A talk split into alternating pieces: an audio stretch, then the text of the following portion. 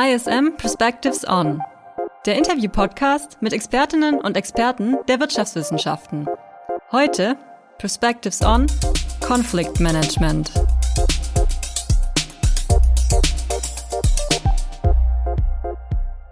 Herzlich willkommen zu unserer heutigen Podcast-Ausgabe. Mein Name ist Julian Tröndle, ich bin Redakteur beim ISM Fernstudium am Standort Stuttgart und unser heutiger Gast ist die Kommunikationswissenschaftlerin und Wirtschaftsmediatorin Dr. Andrea Hartmann-Pirodo.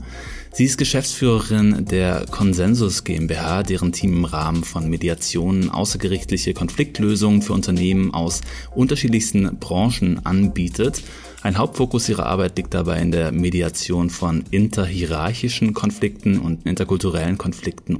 Wir werden über all diese Facetten hoffentlich jetzt im Gespräch mit ihr zu sprechen kommen. Vorab aber ein kurzer Transparenzhinweis. Ich kenne Andrea Hartmann-Pirodo von unserer gemeinsamen Arbeit an einem Modul für das ISM Fernstudium. Wir haben uns deshalb im Vorfeld verständigt, dass wir das informelle Du auch hier im Podcast beibehalten werden. Ähm, schön, dass du da bist, Andrea, und vielen Dank, dass du dir die Zeit fürs Interview genommen hast. Ja, vielen Dank für die Einladung, Julian. Du warst ja im Rahmen deiner Tätigkeit als Konfliktvermittlerin bereits in verschiedensten Kontexten und Institutionen aktiv. Welches Umfeld bzw. welche Konstellation hast du dabei als besonders herausfordernd erlebt? Also ich bin ja vor allen Dingen ähm, in beruflichen Kontexten unterwegs und das sind meistens Konflikte am Arbeitsplatz. Und Konflikte am Arbeitsplatz aber kann ganz unterschiedliches heißen. Also das kann so der typische Arbeitsplatz sein, wie man den sich vielleicht sofort vorstellt, wenn man Arbeitsplatz hört, nämlich ein Büroumfeld mit verschiedenen Mitarbeiterinnen und Mitarbeitern. Das kann aber genauso das Symphonieorchester sein oder ähm, die 40 Feuerwehrleute, deren Arbeitsplatz ähm, eben ein anderer ist. Und äh, so habe ich schon ganz unterschiedliche Branchen gesehen und auch ganz unterschiedliche Konstellationen. Und herausfordernd ist in Konflikten am Arbeitsplatz häufig das Thema Emotionen weil Konflikte immer mit Emotionen einhergehen. Also Konflikte gehen immer mit eigenen Interessen und Bedürfnissen einher und diese sind immer mit Emotionen verbunden. Aber häufig, vor allen Dingen in unserem Kulturkreis, ist es so, dass eigentlich Emotionen und Gefühle am Arbeitsplatz ja nichts verloren haben. Ne? So wird es gesagt mhm. und so wird es auch oft gelebt von Führungskräften. Und ähm, wenn es dann zu Konflikten kommt, dann wird eben dieser Teil auch oft verschüttet. Und das ist eine Herausforderung, ähm, da auch wieder dran zu kommen, weil so ganz ohne Emotionen und so ganz ohne auch darüber zu reden, lassen sich Konflikte nach meiner Erfahrung nicht nachhaltig klären. Woher kommt denn das eigentlich, dass der Arbeitsplatz bei uns oder vor allem der Büroarbeitsplatz so als ein nüchternes, rationales Setting betrachtet wird, wobei wir doch eigentlich aus eigener Erfahrung wissen, dass die Vorstellung ziemlich naiv ist und Emotionen und so eitle Gefühlsausbrüche dann doch eigentlich an der Tagesordnung sind? Ja, ich glaube, das hat sich so in unserem Selbstverständnis festgesetzt, noch nicht mal nur am Arbeitsplatz. Wir begreifen uns als Menschen häufig als rationale Wesen wissen aber aus der Psychologie und auch aus der Forschung, dass wir rationalisierende Wesen sind, aber nicht rational. Es gibt viele Dinge, die uns steuern, die wir gar nicht ganz bewusst selbst steuern können oder die nicht aus unserer Ratio kommen, sondern ähm, Dinge sind, die aus unseren Gefühlen kommen, Dinge sind, die aus Reflexen kommen, ähm, Verhaltensweisen sind, die sozialisiert sind, die einen gewissen Automatismus äh, bilden, der dann abläuft. Und dieses Rationale aber, das scheint uns irgendwie der sichere Grund zu sein, der, der sichere Boden, ne, auf dem wir stehen. Wir haben so das Gefühl, wenn wir alles begreifen können, wenn wir die Dinge kategorisieren können, wenn wir die Dinge gut beschreiben können, ähm, dann gibt es nicht so viele Unsicherheiten.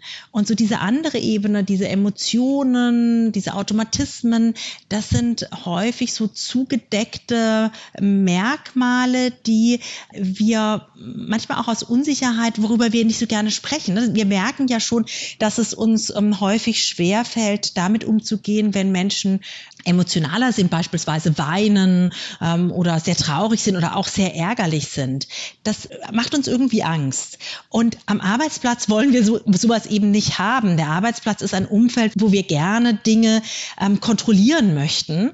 Und deshalb hat sich das so entwickelt, dass es eben oft das gibt, jetzt ist aber doch hier kein Kindergarten und jetzt äh, seid doch mal, ne, jetzt geht doch mal straight voran. So, das ist der Wunsch dahinter.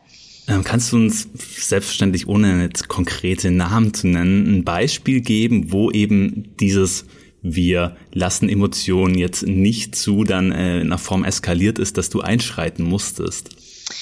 Ja, also in der Regel ist es so, ähm, dass äh, diese, dass bei, bei Konflikten, wie ich das schon sagte, ähm, immer Emotionen involviert sind, weil wenn es zu einem Konflikt kommt, dann geht es hauptsächlich um unterschiedliche Interessen und Bedürfnisse, die Menschen haben.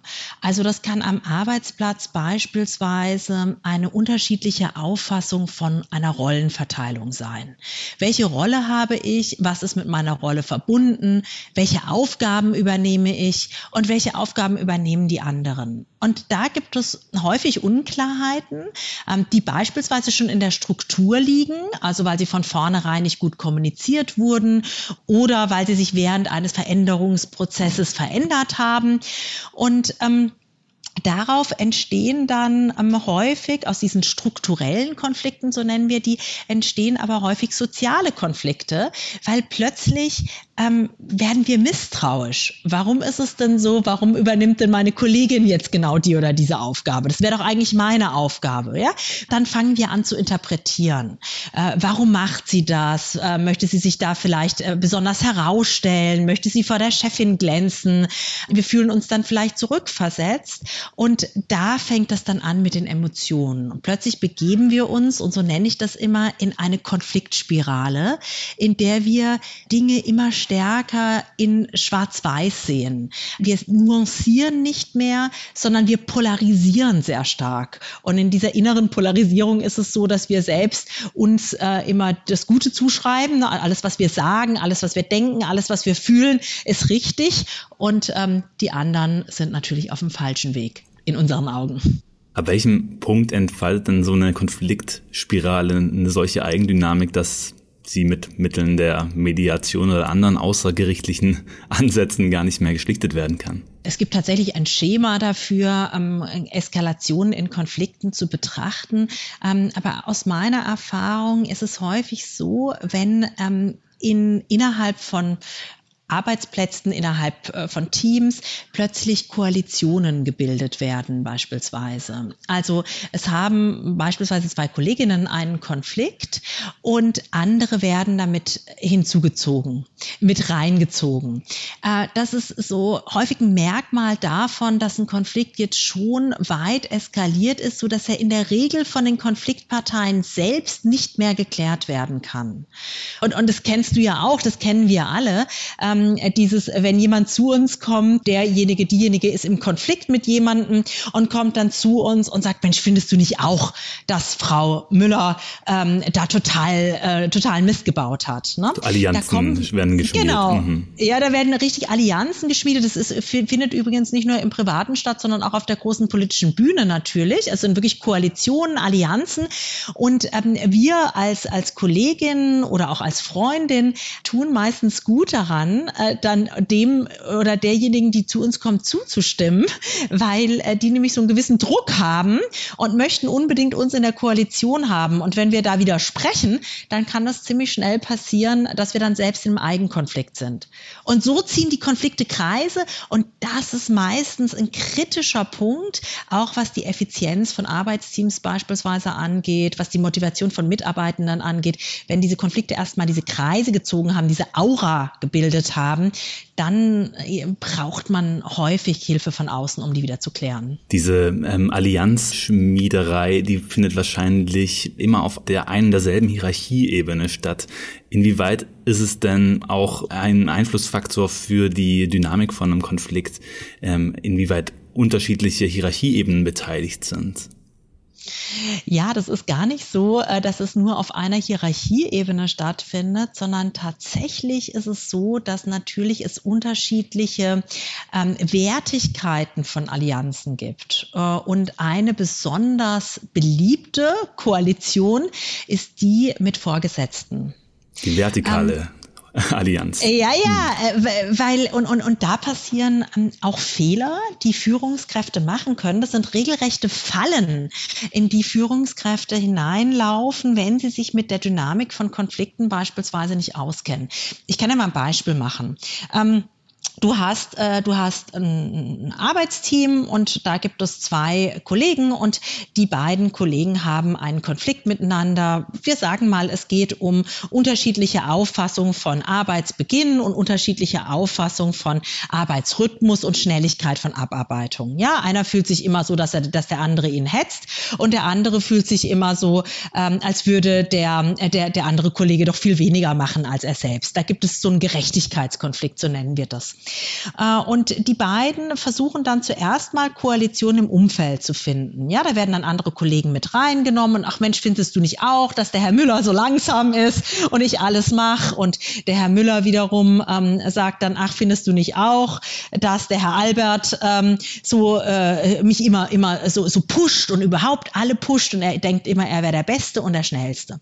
Und dann entwickeln die beiden ähm, so äh, Koalitionspartner. Und irgendwann geht dann aber ähm, der Herr Albert zur, zur, zur Chefin und erzählt die Geschichte, ja, und sagt, oh, ich kann nicht mehr, ich werde ständig gehetzt und ähm, das ist wirklich, ich fühle mich da äh, wahnsinnig unter, unter Druck und so mache ich das nicht mehr mit und was der Herr Müller alles macht. So. Und die Chefin möchte eigentlich empathisch sein, aber sie läuft in eine Falle. Nämlich sagt sie, Mensch, also was der Herr Müller da macht, also das finde ich unmöglich. Ja? Und dieser kurze Satz, der fällt auf riesengroße Koalitionsohren bei der Streitpartei, der hat sofort zack im Sack, ja, die Chefin in, in, in seiner Wahrnehmung geht wieder raus auf den Shopfloor und sagt zu seinen Koalitionspartnern, und übrigens, die Chefin ist auch auf unserer Seite. Und wir haben damit, mit diesem Ereignis, sofort eine nächste Eskalationsstufe weil das, ne, Flurfunk, du kannst dir vorstellen, wie sich das aufbäumt. Und deshalb sind Führungskräfte gut beraten, sich da auszukennen und da ganz sensibel in solchen Situationen zu sein und ganz neutral zu sein. Im Grunde ja aus einer Harmoniebedürftigkeit dann nochmal eine Eskalationsstufe äh, draufgesetzt worden, ja. Ja, also diese Harmoniebedürftigkeit, die ist auch nicht falsch, aber äh, äh, es wäre richtig gewesen, als Führungskraft hier zu sagen, ich sehe, das belastet dich oder es belastet sie, diese Situation. Da würde ich gerne auch mal mit Herrn Müller drüber reden und ich biete Ihnen ein gemeinsames Gespräch bei mir an. Ja, und da ist einfach ganz klar markieren, ich höre dich, ich sehe auch deine Nöte, aber ich stehe nicht auf deiner Seite ähm, sofort, ohne weiteres. Ich bin nicht, ich stehe nicht als Koalitionsfigur ähm, zur Verfügung, weil das eben ein Team tatsächlich sprengen kann.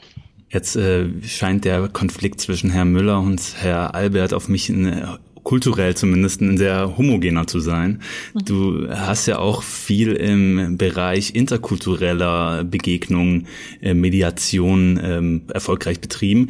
Welche Faktoren bestimmen denn über Erfolg und Misserfolg interkultureller Begegnungen und muss dabei zwischen Alltagsbegegnungen und Begegnungen im Business-Kontext unterschieden werden? Bei interkulturellen ähm, Konflikten ist ein Faktor ganz wichtig und das ist das gegenseitige Verstehen. Und das braucht man in allen Konflikten, nicht nur in interkulturellen, aber ganz besonders bei interkulturellen Konflikten, weil wir eben aus unterschiedlichen Sozialisationen kommen, aus unterschiedlichen äh, Kulturen, natürlich unterschiedliche Persönlichkeiten sind, vielleicht auch nur aus unterschiedlichen Arbeitskulturen kommen. Ne? Das, sowas ist auch äh, beispielsweise bei Fusionen von, von Firmen der Fall. Und hier geht es darum, dass sich die Konfliktparteien ganz, ganz gut verstehen und Verständnis füreinander entwickeln. Und dazu braucht es Zeit. Also ich würde sagen, die Spezialität bei interkulturellen Konflikten ist dass es gut tut, sich Zeit zu nehmen bei der Klärung und dieses tiefe Verständnis wirklich herzustellen. Und um dieses tiefe Verständnis herzustellen, ist es wichtig, dass beide Parteien oder alle, alle involvierten Parteien gut zuhören und äh, aktiv zuhören. Ja, also nicht nur, ähm, ach, äh, ich hab, bin, bin mit dem oder der im Konflikt, da versperre ich in der Regel meine Ohren, ähm, sondern wirklich hören, worum geht's denn der anderen Person. Ich mache mal ein Beispiel. Ich hatte einen Konflikt von ähm, einem Mitarbeiter aus Kamerun äh, mit einem deutschen ähm, Mitarbeiter. Die beiden haben ein Team, es war ein Expertenteam, die haben ein Team gebildet und hatten nach kurzer Zeit schon nicht mehr gut miteinander gesprochen. Und da das Projekt aber sehr wichtig war, haben die Vorgesetzten den beiden relativ früh im Konflikt Mediation empfohlen. Und beispielsweise ein Thema war, dass der Mann aus Kamerun sagte, also ich verstehe das nicht, wir sind seit drei Monaten hier, meine Familie ist mit hierher gezogen, nach Deutschland war, in Deutschland war das, äh, für uns ist das Klima schon wahnsinnig schwierig, es ist eine Riesenumstellung, die Schule, alles ist anders, alles riecht anders, alles schmeckt anders. Und wenn ich ins, ins Büro komme und komme zu meinem Kollegen an den Schreibtisch, dann fragt er mich noch nicht mal. Er hat mich noch nicht einmal gefragt, wie es meiner Familie geht. Das mhm. ist ein Unding. Und auf der anderen Seite hat dann der, der deutsche Kollege gesagt, naja, äh, wenn mein Kollege kommt, ich, ich bin halt ein ne, früher Vogel, ich stehe schon um sieben auf, wir haben ja Gleitzeiten, alles fein, aber der kommt dann um neun, stellt sich an meinen Schreibtisch, ich bin mitten in meinem Programmierertunnel und fragt mich dann, wie geht's meiner Familie? Ja, wie geht's meiner Familie? Das ist doch egal, wie es meiner Familie geht, ja? Ein, einfach ein anderes Verständnis, wie wichtig ist es am Arbeitsplatz über Privates zu sprechen? Wie wichtig ist vielleicht die Gemeinschaft, die Familie insgesamt? Wie sehr sind genau diese Zwischentöne, diese Fragen, dieser Vertrauensaufbau, wie wichtig ist das? Und das waren da ganz unterschiedliche Ansätze. Und als sie das gegenseitig gehört haben, also auch der Deutsche, als er es gehört hat, hat ihm das wahnsinnig leid getan getan, dass er nicht gefragt hatte. Er hat es einfach so nicht wahrgenommen. Das gehörte nicht zu seinem Kontext. Und auf der anderen Seite hat der Mann aus Kamerun hier einfach nicht gesehen, dass es vielleicht ein ungünstiger Zeitpunkt ist, dass er da gerade in seinem Tunnel ist und dass es vielleicht auch bei ihm nicht so geht, einfach nebenbei am Arbeitsplatz, sondern dass, dass man dafür vielleicht auch mal eine Zeit außerhalb braucht. Ja? Und das ist jetzt nur ein ganz banales Beispiel, aber da gibt es natürlich ganz viele so ganz grundsätzliche Unterschiede in dem, wie wir leben und wie wir denken meine Einschätzung wäre jetzt, die ähm, ja sehr sehr naiv ist vielleicht auch, dass es auch ein Stück weit ein generationelles Problem ist, weil so dieses globalisierte Generation Y-Subjekt definiert sich weniger vielleicht auch über die eigene Kultur, sondern sieht sich eben so als interkulturell eh schon gut aufgestellt. Beobachtest du, dass es da zwischen ja, älteren KollegInnen da ein größeres Konfliktpotenzial besteht, was interkulturelle Konflikte angeht, oder ist es eigentlich über alle Generationen hinweg verbreitet. Es gibt schon eine Tendenz, ähm, tatsächlich auch durch natürlich durch die so Social Media und durch das ähm, äh, Chatten und ohne Barrieren in Zoom-Calls und so weiter, globale, dass ähm, so ein Verständnis bei der jüngeren Generation eher da ist. Trotzdem würde ich sagen, gibt es einfach Dinge, die so stark in uns ähm, verwurzelt sind. Beispielsweise Hierarchie. Bei uns in Deutschland oder, oder noch mehr in skandinavischen Ländern, in Holland, Land haben wir recht flache Hierarchien. Für uns ist es völlig normal, wenn wir äh, mit unserer Chefin, mit unserem Chef ähm, etwas besprechen, ganz direkt auch besprechen, auch äh, widersprechen, unsere eigene Meinung sagen, uns häufig duzen, uns irgendwo auf einer Ebene auch sehen. Und das ist in vielen Ländern ganz anders. Und da gibt es auch ähm, in, in vielen meiner Arbeitsplatzkonflikte, wenn es so um unterschiedliche Teams geht. Und da müssen wir noch gar nicht ja jetzt nach Japan Iran gehen oder nach Indien gehen oder in Middle East, im Iran, wo die Hierarchien sehr hoch sind, da können wir schon in Europa bleiben. Also Polen hat beispielsweise höhere Hierarchien. Auch schon in Italien ähm, gibt es höhere Hierarchien. Äh, höhere Hierarchien heißt einfach, dass da noch der Chef äh, stärker autoritär äh, Dinge bestimmt und das eine ganze Unternehmenskultur ausmacht. Und das ist so etwas, was häufig dann zu Irritationen Irritationen führt, wenn die beiden Teams zusammenarbeiten. Dann sagen häufig die ausländischen Teams, Mensch, was ist denn bei den deutschen Teams los? Da wissen wir ja gar nicht, wer für irgendwas ansprechbar ist. Wer ist denn eigentlich der Chef? Wer nimmt es in die Hand? Und die Deutschen sagen, das ist doch total bescheuert. Wir müssen über, äh, ständig über den, über den Chef hier gehen. Dabei würden wir gerne unsere Kollegen direkt ansprechen. Und da entstehen dann ähm, Missverständnisse vor allen Dingen und da geht dann häufig Vertrauen verloren in die Konstellation, in die Zusammenarbeit und dann entstehen Konflikte. Und da würde ich sagen, dass das hat jetzt nichts mit Generationen zu tun. Das ist, ähm, da habe ich junge Menschen genauso wie ältere Menschen in Teams, die da gleichermaßen Schwierigkeiten mit haben, diese unterschiedlichen Konstellationen einfach zu sehen und zu verstehen, woher diese Konflikte kommen. Wenn wir jetzt einen Schritt zurücktreten und nicht nur konkret den Berufsalltag anschauen, du hast selbst in einem Vorgespräch gesagt, dass du die Förderung der Konfliktfähigkeit auch als eine Form der Demokratieförderung begreifst und hast da auch die Court Annex Mediation, ich hoffe, ich spreche das richtig aus, erwähnt. Kannst du unseren HörerInnen kurz skizzieren, was sich hinter dem Begriff verbirgt? Ja, es gibt in, in vielen Ländern nicht gut funktionierende Rechtssysteme. Wenn man einen äh, Gerichtsprozess in Indien anstrebt und mit Gerichtsprozess äh, meine ich zum Beispiel ein Zivilprozess, kann aber auch ein Strafprozess beispielsweise sein, dann hat man teilweise bis zu acht, zehn manchmal bis zu 20 Jahren Wartezeit, bis der Fall überhaupt bei Gericht drankommt. In Indien spricht man häufig davon, dass die äh, Fälle dann ähm, von, von Generation zu Generation weitergegeben werden, bis sie überhaupt bearbeitet sind. Mhm. Ähm, und das ist nicht nur in Indien so. Äh, aktuell arbeite ich an einem Projekt in Äthiopien. Äh, da ist es ähnlich. Und wenn man so lange Zeiten hat äh, vor Gericht, dann ist das natürlich Demokratie schädigend, weil eine Gerichtbarkeit eine Instanz, ähm, die für unter bestimmten Regeln für eine Gerechtigkeit, juristische Gerechtigkeit sorgt, ist äh, natürlich wichtig für unser Miteinander. Sonst entsteht natürlich schnell sowas wie eine Selbstjustiz und auch äh, verschleppte Konflikte. Und verschleppte Konflikte sind nie gut, ja. Also verschleppte Konflikte, die dann eskalieren. Wenn man beispielsweise sich vorstellt, es geht um eine Scheidung und dann geht es natürlich um solche Fragen wie Sorgerecht der Kinder. Wenn sowas erstmal fünf Jahre liegen bleibt, das kann natürlich für ganz viel Ärger und hochemotionale Konflikte sorgen. Und da ist es so, dass verschiedene Länder, da gibt es ähm, auch ein, ein United Nation Convention, Singapore Convention heißt die, dafür Lösungen gefunden haben, Konflikte über Mediation zu klären. Bei der Singapore Convention sind es vor allen Dingen Commercial Konflikt, also Konflikte im Vertragswesen zwischen zwei Ländern. Aber bei anderen Projekten ist es eben auch so, dass alle möglichen Konflikte erstmal zur Mediation kommen und wenn sie bei der Mediation nicht geklärt sind, dann erst zu Gericht kommen. Und das hat mehrere positive Vorzüge. Das eine ist, dass natürlich die Gerichte dadurch entlastet sind und dass die Mediation schneller agieren kann. Aber das andere ist, dass in der Mediation es ja keinen Richter gibt, der oder die von oben herab autoritär entscheidet, was richtig oder falsch ist, sondern ein Mediationsprozess ist selbstbestimmt. Das heißt, die Mediatorin führt die Parteien dazu, eine selbstbestimmte Lösung zu finden. Und diese Lösungen sind auch nachhaltiger. Und diese Lösungen sind natürlich im Kern Dialog und auch Demokratie fördernd, weil sie Menschen zeigen, wir können uns, auch wenn wir in einem schlimmen Konflikt sind, selbst einigen und finden eine gemeinsame Lösung für unseren gemeinsamen Konflikt.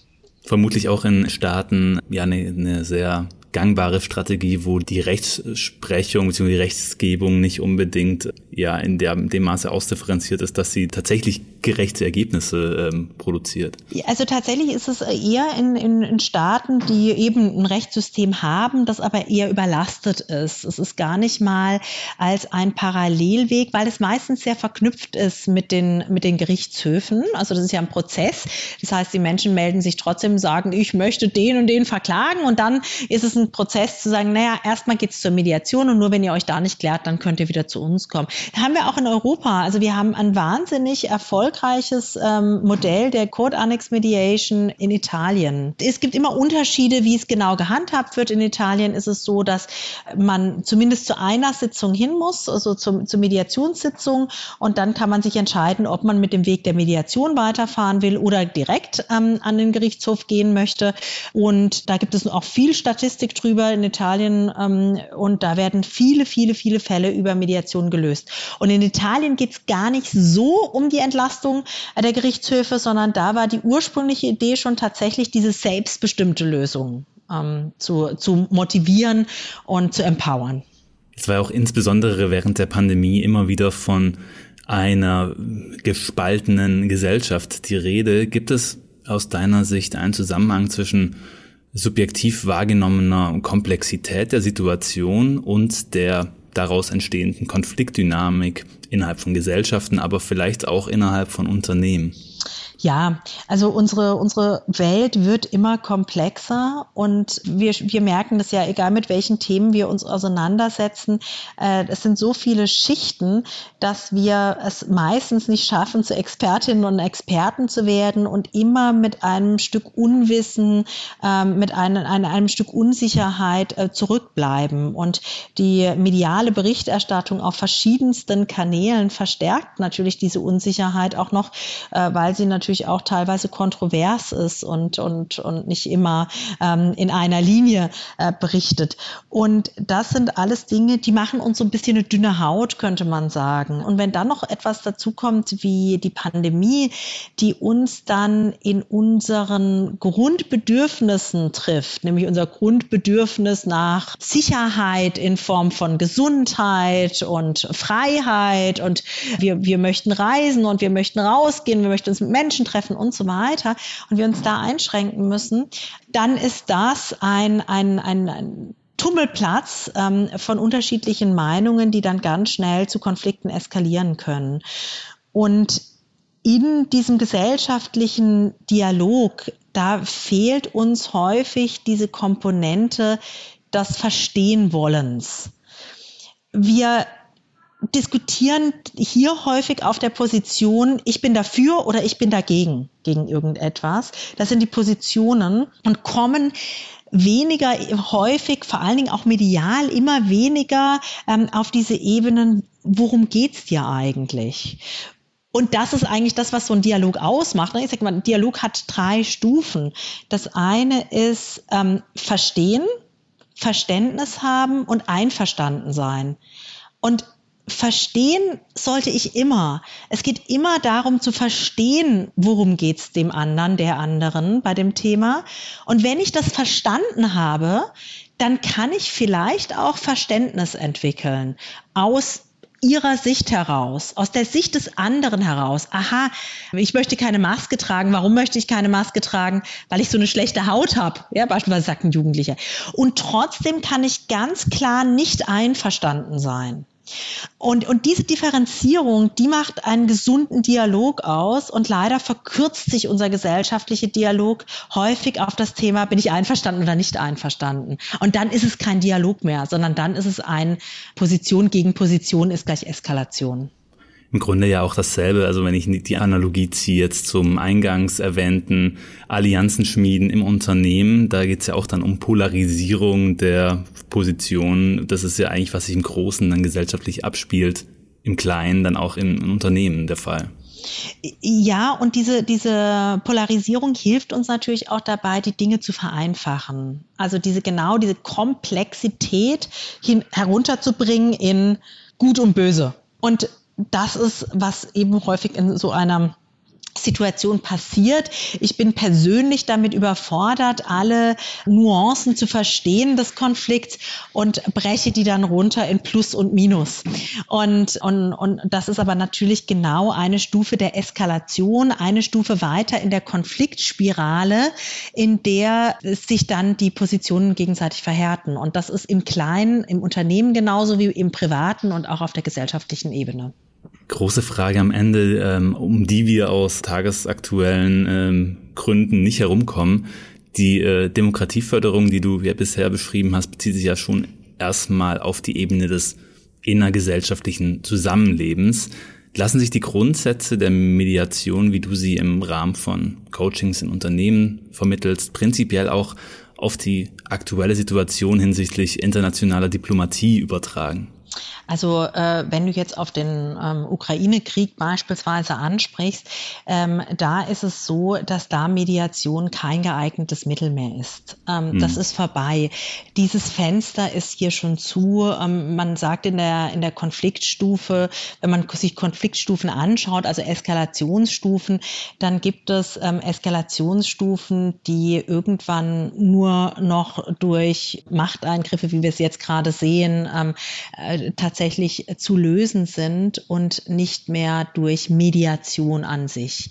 Ähm, was natürlich immer eine Rolle spielt, ist die Diplomatie im Hintergrund, dieses Miteinander im Kontakt bleiben, miteinander immer noch äh, darauf hören, was sind denn eigentlich die Interessen. Ähm, das ist aber ganz wichtig, um diese Basis auch aufzubauen, dann irgendwann wieder auf einen friedlichen Weg zusammenzukommen. Aber wie gesagt, das sind andere diplomatische äh, Zusammenhänge, die da eine Rolle spielen. Mediation ist nur so lange möglich, wie sich die Parteien an den Tisch gemeinsam setzen. Ja, in, äh, äh, solange und Mediation ist auch immer ein freiwilliges Verfahren. Das heißt, ähm, solange die Parteien aus sich heraus ähm, das Bedürfnis haben, diesen Konflikt zu klären, um sich dabei danach besser zu fühlen, um dabei nachher effizienter wieder zusammenzuarbeiten. Äh, da gibt es unterschiedliche Motivationen. Wenn es leider so weit gekommen ist, ähm, wie, wie wir das hier sehen, wo es eigentlich schon um, um Lose-Lose geht, also beide Parteien im Moment nichts zu gewinnen haben, sondern, und das ist bei allen Kriegen so, man eigentlich nur noch verlieren kann in diesem Moment, da ist dann leider so eine Möglichkeit des Dialogs, ähm, der Mediation nicht mehr möglich. Aber was ich aber durchaus ähm, wichtig finde, ist, dass natürlich je mehr Menschen diese Fähigkeit haben, einen konstruktiven Dialog zu führen und äh, je mehr Menschen darin geschult sind, konstruktiv zu kommunizieren und selbstbestimmt Lösungen zu finden, ähm, desto äh, prophylaktischer wirkt so etwas auch in eine Gesellschaft hinein. Ähm, und ich glaube schon, dass es da viele weltweite Bestrebungen gibt, genau so etwas zu fördern, aufzubauen und schon im Schulalter zu beginnen. Und da sehe ich ganz viel positive Bewegung. Äh, das wird natürlich eine, noch, noch eine Weile brauchen und hilft uns äh, für diese aktuelle Situation, die du angesprochen hast, ähm, nichts, aber äh, hoffentlich doch äh, für die längerfristige Zukunft. Also als präventive Maßnahme sozusagen. Genau, genau. genau. Ähm, ja, vielen Dank und ähm, liebe Grüße nach Italien. ja, danke dir, Julian. Alle im Interview genannten Quellen findest du in den Shownotes zur Folge. Der Podcast ISM Perspectives On wird präsentiert von der International School of Management. Besuche unsere Website ism.de für weitere Infos zu den angebotenen Bachelor- und Masterstudiengängen aus dem Bereich der Wirtschaftswissenschaften.